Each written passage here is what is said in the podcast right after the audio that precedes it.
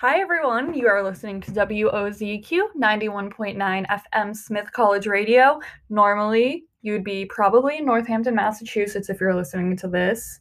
However, we are not coming to you from Northampton, nor are we coming to you from my home in Pittsburgh, Pennsylvania.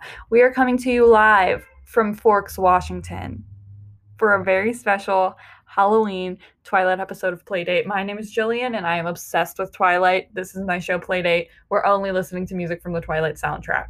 No matter your thoughts on Twilight, the culture around it, the books, whatever, the soundtracks are so good for every single movie. Oh my gosh. So, we started out with Edward at her bed slash Bella's lullaby. We went into Rosyln, Spotlight, and Meet Me on the Equinox.